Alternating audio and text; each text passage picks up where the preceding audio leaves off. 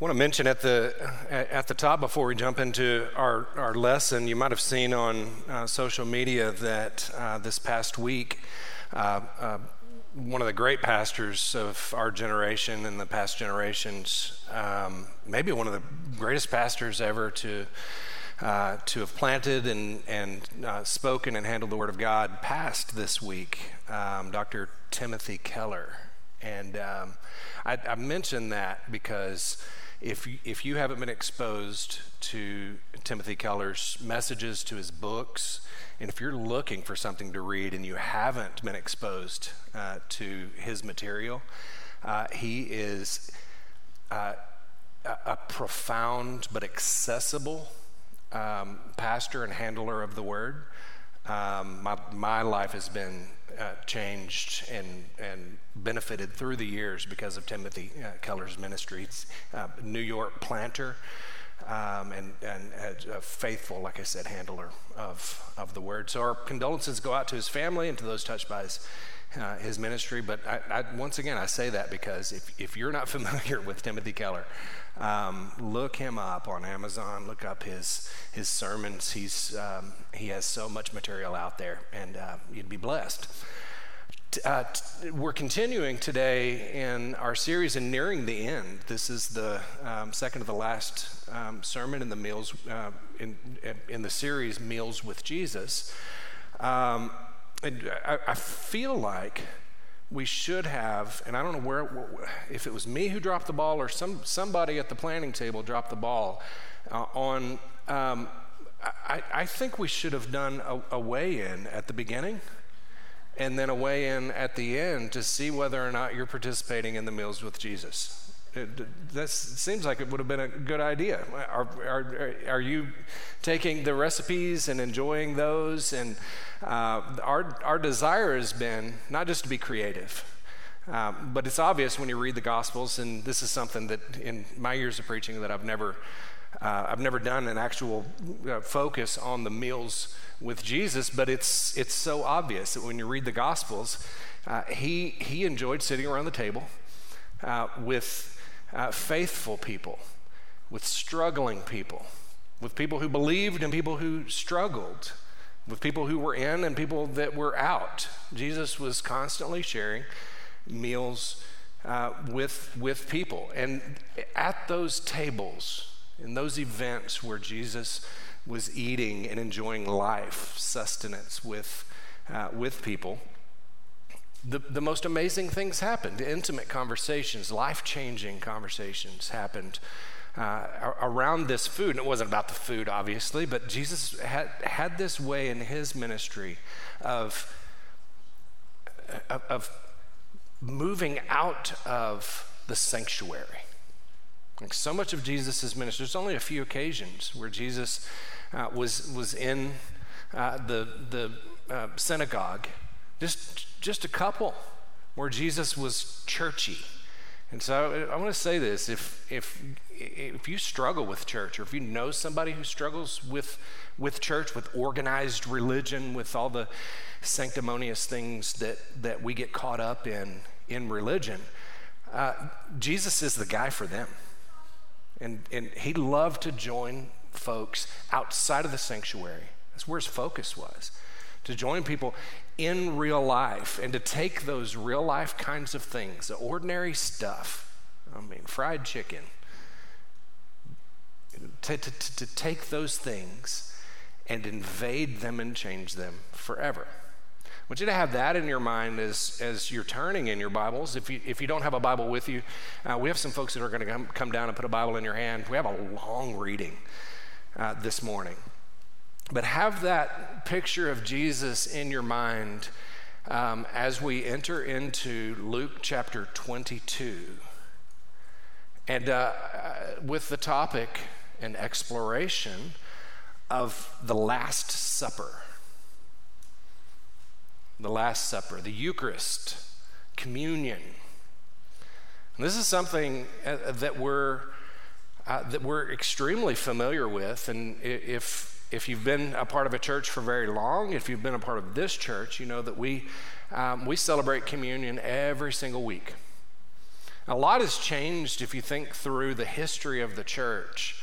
Uh, we're real different now in, in the way that we uh, worship God and the way we do church on Sundays. We're really different in so many ways than, uh, than the first century church.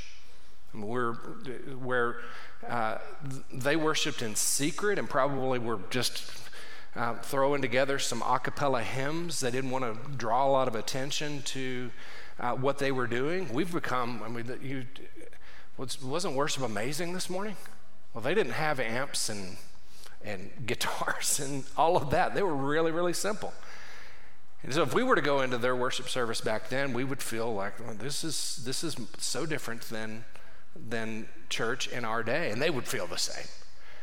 But there are there are a couple of things that remain the same. A few. I mean, we, they handled the Word of God. We are centered. We're a church that's centered on the Word of God. But the uh, the the two things that we do that would that have been uh, celebrated and, and participated in through the ages that are almost exactly the same are baptism uh, and the Lord's Supper.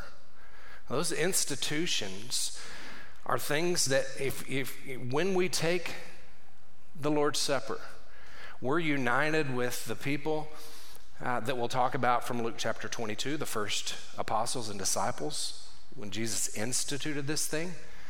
Like those same elements, or similar elements, uh, have been used Sunday after Sunday. I would argue that the early church, they didn't wait till Sunday. Most of the meals that they enjoyed would have the elements on the, on the middle of the table. And at some point in a, a family meal or, or hanging out with friends, they would say, Oh, let's, let's take communion. Let's, let's recognize that Jesus is here with us. I'm getting ahead of myself there. Uh, but this is something that, that, uh, that we do when we baptize folks. Uh, we do it in, in, the same way that we study. They did it uh, week after week, and, and disciple after disciple would profess their faith. They would, they would enter into baptism, and then they would handle these elements. And if you're a part of a church, you've done this regularly. If you've been a Christian for 50, 60, 70 years, then you've probably taken communion thousands of times, 52 times a, a, a year over however many years that you've been a Christian. But I, I would argue that uh, the constants of this activity doesn't necessarily uh, mean that you understand it. That familiarity doesn't mean that we that we have it all together. And if you're with us this morning and communion is something that you have no, we have a, a, lot of new disciples with us at, at Grace. Uh, and if if you feel like, man, I'm doing this thing, I got called up and I took I took the elements, but I really don't understand uh, this is, this is going to be the perfect sermon uh, for you. But I would argue also that just because you do something repetitively, because you do it a lot, doesn't necessarily mean you really get it. And so, uh, our, our conversation today, as we enter into this institution, the first Last Supper, this first communion experience, uh, that we're going to understand better this, well, we call it a sacrament. And the, we only have in, in our kind of church a couple of sacraments, and we don't use that word very often. But that idea of uh, taking an element or a, a ceremony and setting them aside as sacred uh, almost sterilizes the activity. And I would argue that we take this thing seriously. It's, it's central ish to our worship services. I say central because it's odd to point to the right and to the left. Uh, but it's something that, that we look forward to, that we celebrate as a church, that we're committed to here at Grace. Uh, if you could have listened in on the conversations that we had during COVID about whether or not we were going to be a, a, a, we were going to take communion on any given Sunday, those were hard conversations for us as a staff because we we believe this is something we should do often. We believe it's something we should do every week. But as we were talking about whether or not we could do this in a way that kept people safe and trying to understand this disease, uh, those were hard conversations. And every time we didn't take communion, we didn't feel guilty like this is keeping a law, but that we were missing out on, on something great. Uh, but when you, when you think about that first church experience uh, with communion, um, my mind goes back and taking communion very seriously um, I was thinking this past week at the first times that I took communion and, and the church that I came to Christ in, once again, took it very seriously. Um, but it was a it, it was a rigid activity, um, and I learned very quickly that with communion, you were supposed to get everything everything right. Everything was supposed to be in order, and this was a ho- it was a, a holiness was in in the air in this church. Uh, there were about 900, eight or 900 people in the church. It was a large auditorium. And right after I became a Christian, somebody thought it was a good idea to ask this 15 year old kid uh, to, to lead a prayer for communion. And I had no idea what was going on. I mean, I knew that there was bread and there was juice that we passed out in trays. We, we literally, we didn't invite people up to the front of the auditorium. We had 800 people in, in the room and uh, coordinated and mapped out how to snake these elements down and back every aisle. Some of you are familiar with those kinds of, of churches. You would have uh, you would have the juice, and then the crackers would come out in a separate thing. And so they invited me up. I sat in this room. And uh, with the guys that were going to be serving communion, and it looked complicated and it looked scary. And I don't think anybody knew how nervous that, that I was. I'd never been in front of a group of people. So uh, we go into the auditorium, sing a couple of songs, and then as I'm walking up to stand in front of this massive people, um, as I'm walking up, I trip on the stairs. Right? It was as bad as you can imagine. And when I got up to the table, my hands were shaking. You would have never thought that I was going to be a preacher uh, on that day. My hands were shaking, and when I grabbed the lid, it clanked, and then I dropped it. Ping! Through the whole auditorium, which increased my nerves. I mean, they're supposed to take this thing seriously, and I don't feel like I'm going to be able to do this. And uh, to this day, people in that in that congregation, they remember that I, when I leaned forward, I hit my head on the microphone. Boom!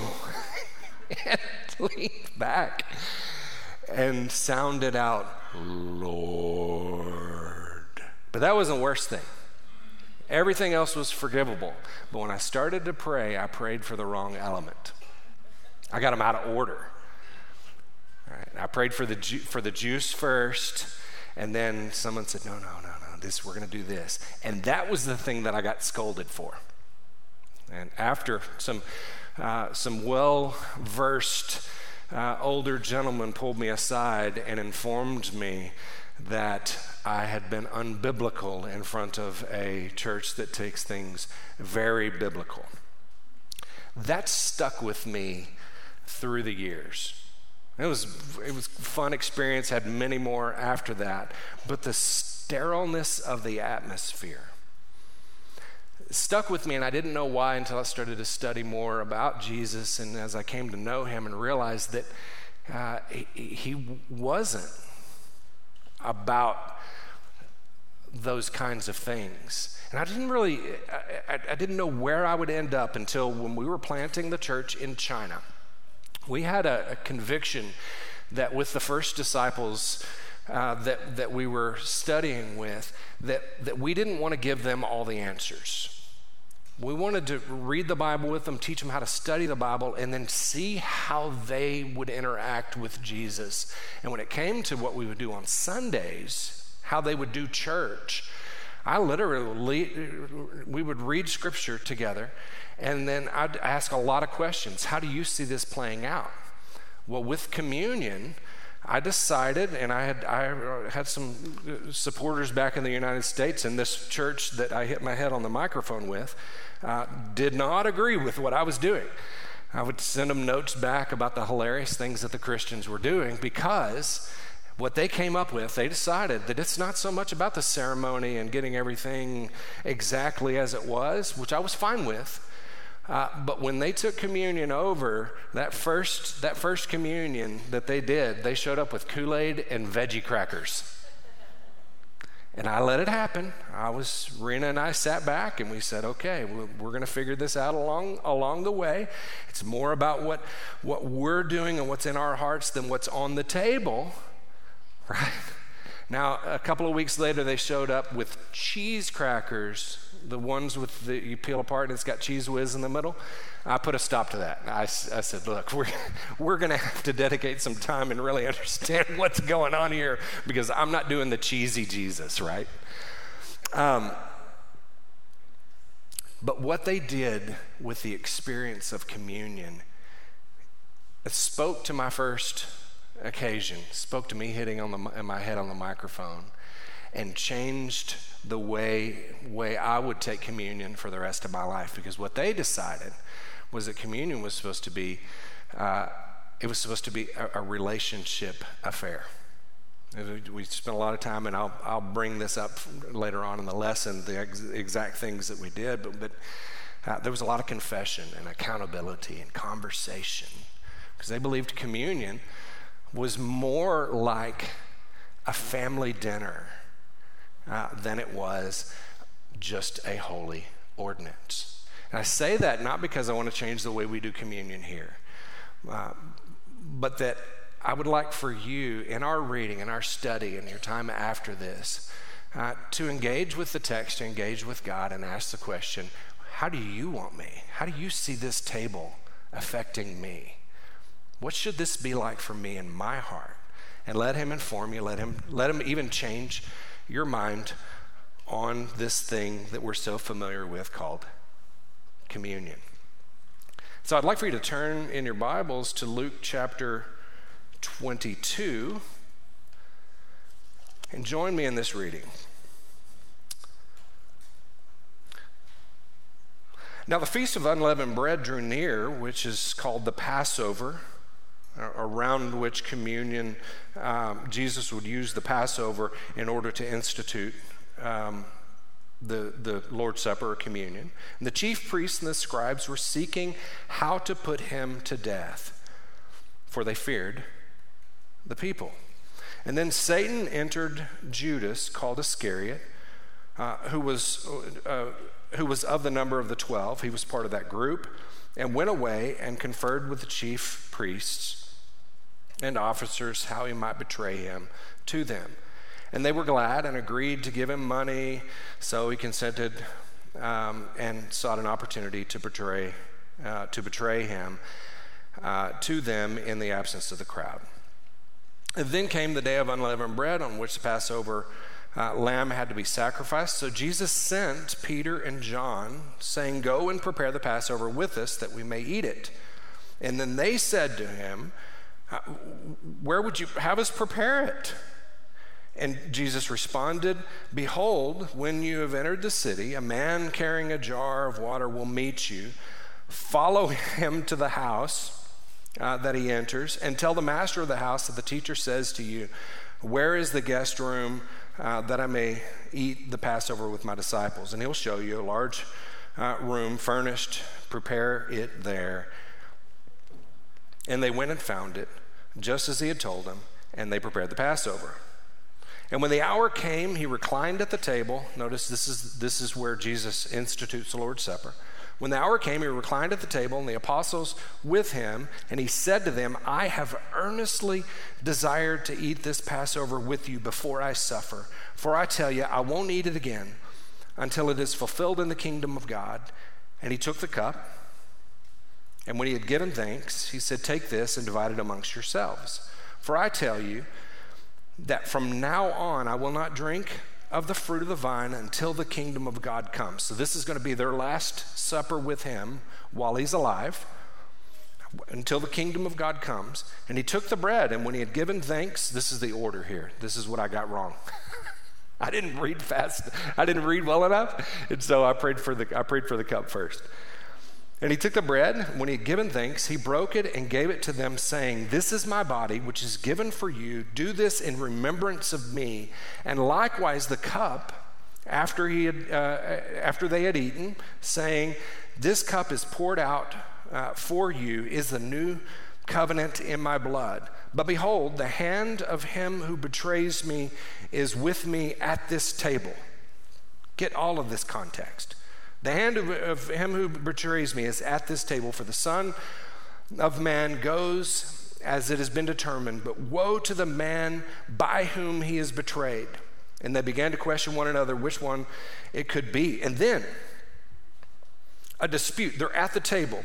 A dispute arose among them as to which one would, would be regarded as the greatest. And he said to them, The kings and the Gentiles exercise lordship over them, and those in authority over them are called benefactors. But not so with you. Rather, this is their conversation, but rather let the greatest among you be the youngest, be the servant.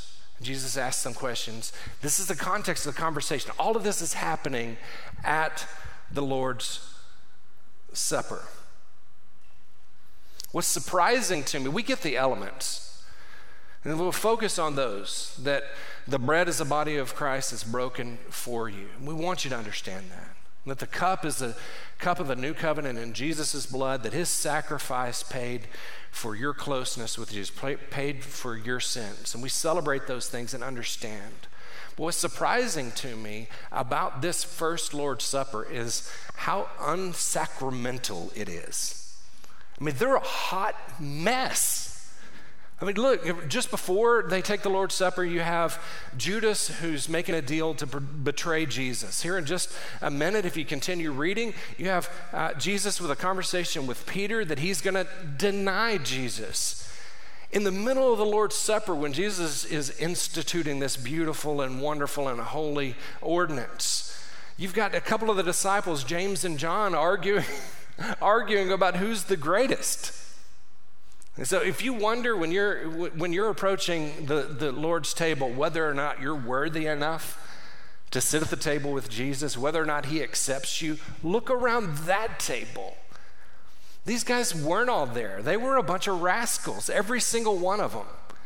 And in just a few hours after this, they'll be, uh, they'll be denying Jesus. They'll be running from Jesus. The author of, of the book of Mark, Mark himself, is, is said to have been the one that ran away, leaving his robe. He, he, left, he, he ran away to get away from the crowd that was taking Jesus. He ran away, and it says that he, he ran through the streets naked. They didn't have their stuff together. And they had no idea what was going on. If you wonder whether or not you know enough to be in a relationship with Jesus or you know enough to come and take these kind of elements, they had no idea what was going on.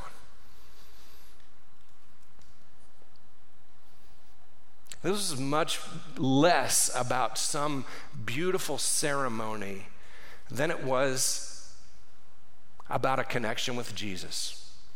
And when I look at this scene, I couldn't get it out of my mind that this is way more like family dinner at my house. And I don't know about your house.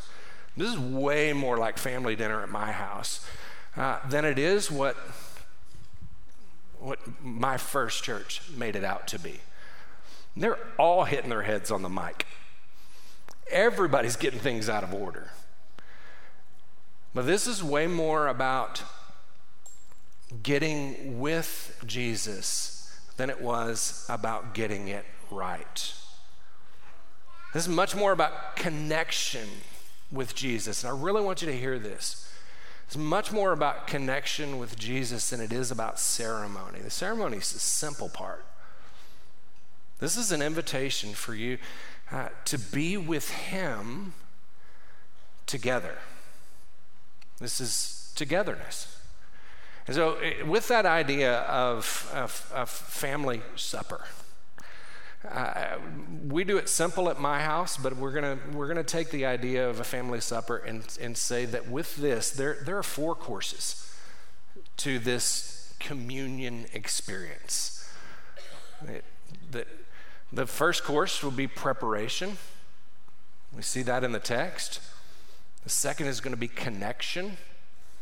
The third is going to be celebration and com- commemoration. And then the last one, if you're going to take notes, the last one will be continuation. This idea of preparation.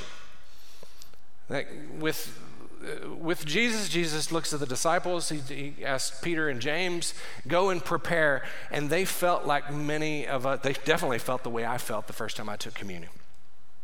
Like they had no idea. And doesn't this epitomize our, our walk with Jesus? Like all the responsibility that we feel to prepare ourselves to get everything right. They look at Jesus with this blank stare that was constant with them. Like they were totally confused. And Jesus says, Now look, I, I asked you to prepare, but really what I want you to do is I want you to go and find where I've already prepared it.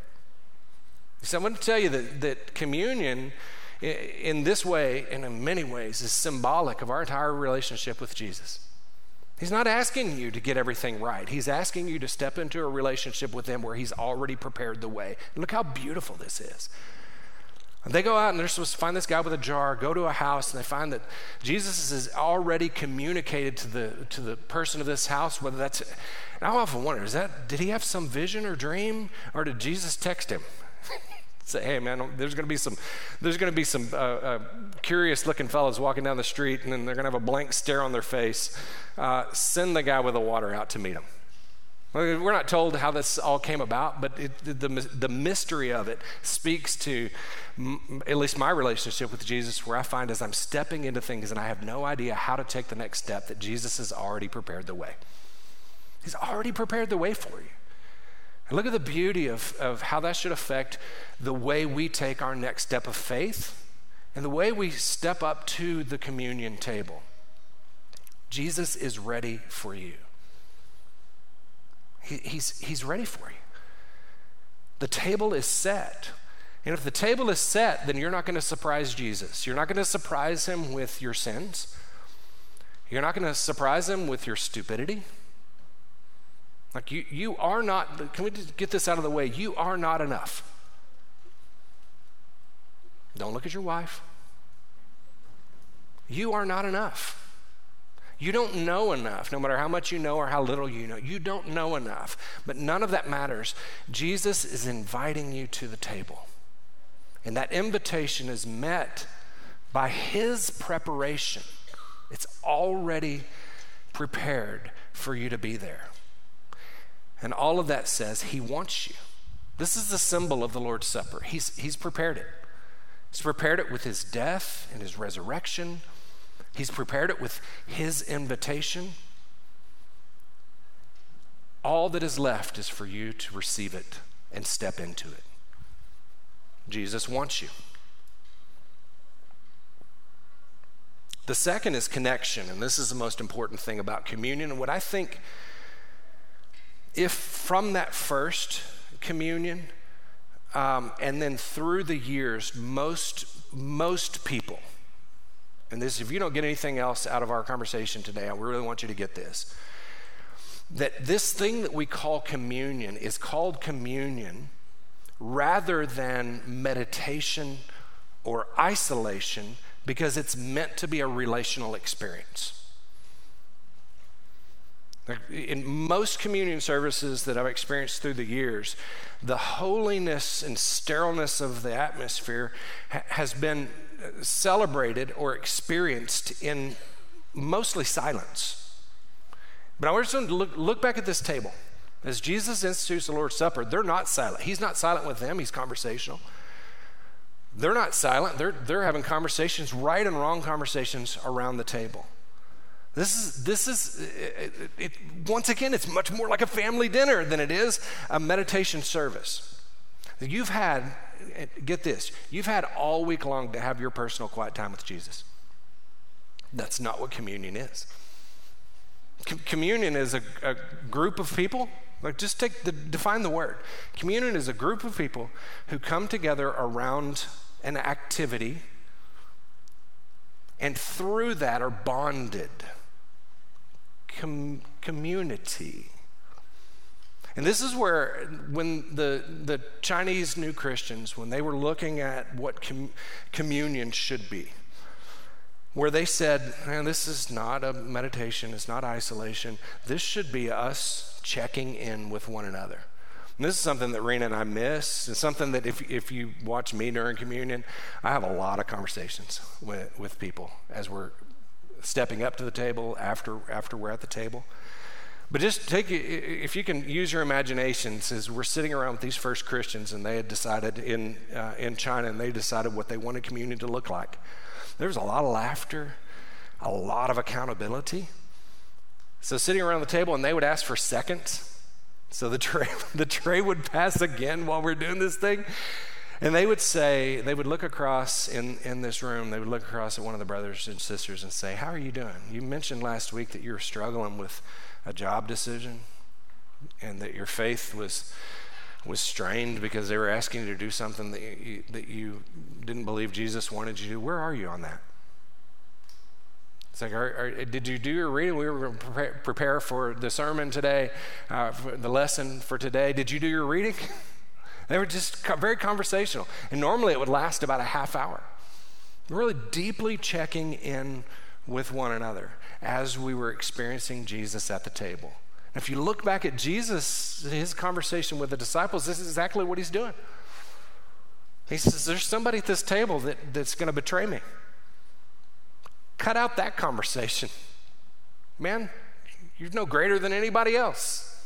It's very conversational. But the other thing with connection that they would do that reminded me then and now uh, of the heart of Jesus, where, where he says, the shepherd, the good shepherd, leaves the 99 to go after the one, all, almost always during communion. And I want you to experience this. I want this to change you. Almost always during communion, somebody would pull out their phone and, and say, Man, Jang isn't here. I, wonder where, I wonder where he is. And there'd be people would be pulling out their phones and saying, Hey, man, we're, we're at church and miss seeing your face. Are you okay? Let's get together. They were connecting with one another because they believed that communion was about connection and relationship, not only with Jesus, but with one another as we're sitting around the table. Communion was about relationship. The second word that we, uh, that we use to describe, well, that the church world uses to describe communion is uh, the, the, the Catholic termin- with the Catholic terminology, the Eucharist.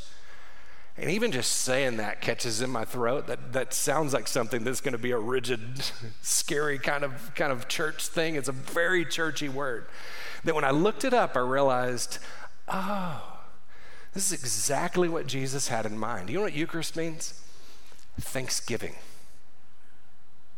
It's, even they, when they, when they started to organize around this idea of communion, they had celebration in mind, much more than sadness. Celebrating what Jesus had done, this experience of seeing the face of Jesus and feeling gladness in our hearts. The idea of Eucharist, celebration and commemoration of what Jesus has done. We look back at the disciples, this is exactly what Jesus was doing with them. He, he, he had a, the central idea of uh, what Jesus was going to do in giving his body and pouring out his, his blood. So there, there's a commemoration there, but notice in the conversation that Jesus is having with them. If you continue reading in this text, Jesus says, Hey, do you remember? And, and, and get this. Do you remember when I told you to go out and, and uh, uh, uh, two by two and not take any money with you? Do you remember that God took care of you? This idea of celebration for them was an extremely personal thing. They had immediate recollection of the way that God had interacted, the way God had kept his promise about their walk with Jesus. Imagine, uh, imagine Peter. Later on, as they're talking about as they're uh, uh, engaging in communion. Imagine what, what Peter celebrated about Jesus, the stories that he would tell. They woke up one morning early and, and noticed the sleeping bag where Jesus had been laying was empty. And he wiped the sleep out of his eyes and walked up and found Jesus praying. And Jesus says, Come sit with me. Or, or that Jesus had sent him to go heal this uh, demon possessed boy, and, and the, the boy goes crazy and knocks him out. Do you remember that? Oh, when Jesus looked in, into James's eyes and tells him the truth of his heart. Those are recorded in the Gospels, but those are their stories. Those are their stories. Those are their celebrations. Communion is about us coming to the table and recalling, celebrating his walk with us. So, what's your story? How have you interacted with Jesus? That's the invitation. That Jesus wants, he doesn't, he doesn't want history to just repeat itself. He wants an interaction with you that you come to the table and celebrate how he's worked in your life, to remember his walk with you. The invitation is for that kind of a family dinner, a celebration and commemoration of our walk with Jesus that includes how he saved you. That includes that, that, that thousand, 2,000 years ago, he paid the price for your sins. But then what? What has he done for you lately? And if you draw a blank, then the invitation of the supper is for you to begin looking at how he can, what he's going to do and how you're going to make room in your life for a real time relationship with Jesus. And then lastly, continuation. Continuation. This supper is as much about uh, what comes next as it is what's happening right now. That's why these the elements are, are small. No, we're not trying to we're not trying to fill your belly. I hear no matter how much you dip that little piece of bread that you tear off in the wine, you're not, you're not going to get drunk. I promise you. And we use real wine if you're new with us today. So we have, we have real wine at the front, and if you, if you want grape juice, we have that in the back in the little cups. But these are, these are symbols. And like baptism is a, a, symbolic engagement in something that should remind you of the greater reality the elements in communion are meant to remind us of something greater. If our relationship with Jesus, but he uses uh, he uses uh, a, a, meal in the same way that he would uh, that in the parables he would he would use he would talk about a, a seed in a field. You got it, buddy. They would talk about a seed and a field and a plant that they would forever look at those things differently. And in the same way with communion, Jesus wants to join you, not just at this table, but at every table you sit at for the rest of the week. He wants to take that regular thing that you do and invade that thing, to change that thing, to join you in that place. The invitation of Jesus in this experience of communion, of Eucharist, of the Lord's Supper, certainly not the Last Supper. That what Jesus wants for you is for this to be the first time this week that you and He sit together, not around a ceremony, but for you to sit together in the realness of His relationship with you, for Him to merge into your real life and for you to have that experience with Him. And if you look back, if, if, if this supper is the, the, first time in a long time that you've experienced Jesus, He wants these elements as they touch your lips to be a reconnection that jumps from this place to the next table that you sit at. For every table to be a table of relationship, of connection, because that's what He prepared for you. Not just this service, He prepared a, a walk and a life for you to experience with Him. That is what communion is about. So, you, if you would stand with me, as we prepare our, ourselves to engage in the Lord's Supper, want to take some of the things that, that we've talked about today and just real quick look around the room. Yeah, just look around. All of these people, some, some of the riffraff in this room, people that, that you admire and the, the people that, that you know, and there's a couple of people in here that you don't know. I'm not pointing anybody out. But like the 12 sat around that table,